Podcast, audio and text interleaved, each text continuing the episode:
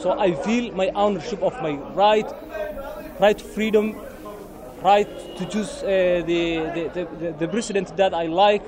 So Somaliland independence has a similar value with the air that we are breathing. It is one of the longest, loneliest struggles for recognition ever waged. The Republic of Somaliland declared independence from Somalia in 1991. From that day to this, not one UN member state has acknowledged Somaliland as a sovereign nation.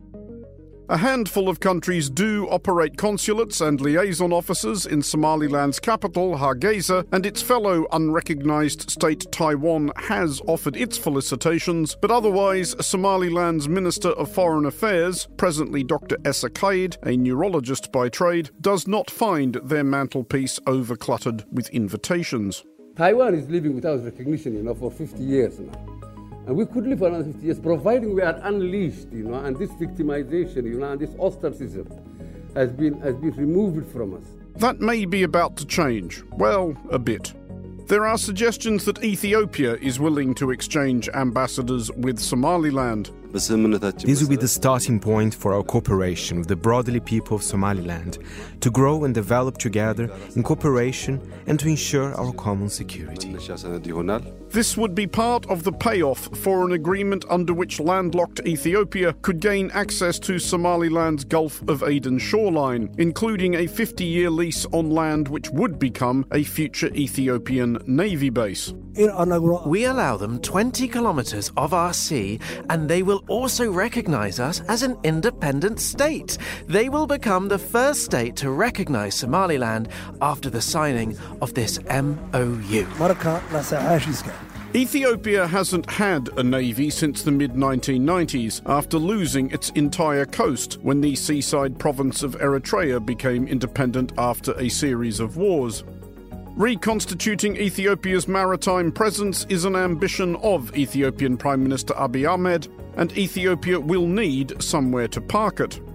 At the moment, the Ethiopian Navy is headquartered at Bahir Dar, overlooking Lake Tana, which, while doubtless very pretty, is roughly 900 kilometers from the nearest open ocean. And Ethiopia's navy presently has no actual ships, though Ethiopia has done deals with France in particular, with a view to eventually rectifying this fairly fundamental deficiency. The deal with Somaliland, agreed earlier this month, relates to Berbera, the Somaliland city on the Gulf of Aden at the entrance to the Red Sea, which, as the Yemen based Houthi militia has recently been briskly reminding everyone, is one of the world's more crucial trade arteries. The deal is basically that Ethiopia would get commercial access to the port itself, recently the subject of major upgrades by the United Arab Emirates based logistics company DP World, and somewhere to moor its navy at such a time as it has one. In return for which, Somaliland receives, among other blandishments, shares in Ethiopian Airlines and the prospect of diplomatic recognition from Addis Ababa all of which has gone over predictably badly with Somalia, which, despite having shown erratic indication of being able to govern itself these last few decades, still insists on its right to govern Somaliland. If you are hungry, you have to sell the house you live in. Our territorial waters and land are not for sale. Abiy Ahmed, I am talking to you. God, who created you, didn't give you sea, but he gave you rivers so you can pour more salt into your rivers to turn it into sea. Leave our seas alone. Somalia's President Hassan Sheikh Mohammed has denounced the deal between Somaliland and Ethiopia, thundering that we will not stand idly by and watch our sovereignty being compromised. Earlier this week, President Mohammed visited Cairo seeking support and received it. Egypt's President Abdel Fattah el Sisi, just about audible over the rattling sabre, declared that Egypt would provide, quote, support in case of aggression against one of the Arab countries, especially when brotherly countries ask us to stand by them. The subtext would not have overly tested the finest analytical minds of Ethiopia's foreign ministry. There is a history between Ethiopia and Egypt. We went into it in some detail back on Explainer 189. Seriously, look it up, some of our best work. But the two countries have been at odds a while over a dam Ethiopia is building on its stretch of the River Nile, which Egypt worries may affect the flow of its stretch of the River Nile. In the end, I am telling you, and I am telling our brothers in Ethiopia, let's not reach a point where you touch a drop of water from Egypt, because all options are open. All options are open.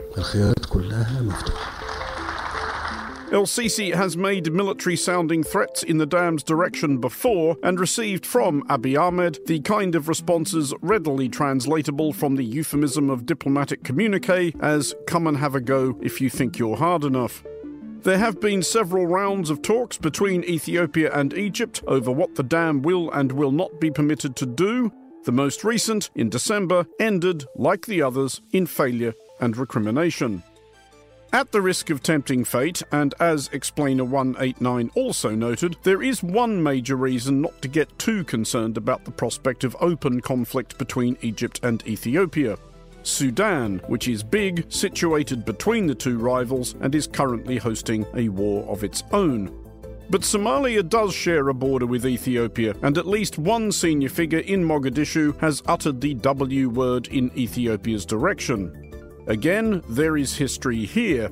There was the Ogaden War of the late 1970s when Somalia and Ethiopia went at it over the Ethiopian region of that name. Ethiopia's victory was swung with the assistance of a hefty contingent of Cubans dispatched by Fidel Castro. More recently, in 2006, Ethiopia invaded Somalia to depose the Islamist fanatics then running the place.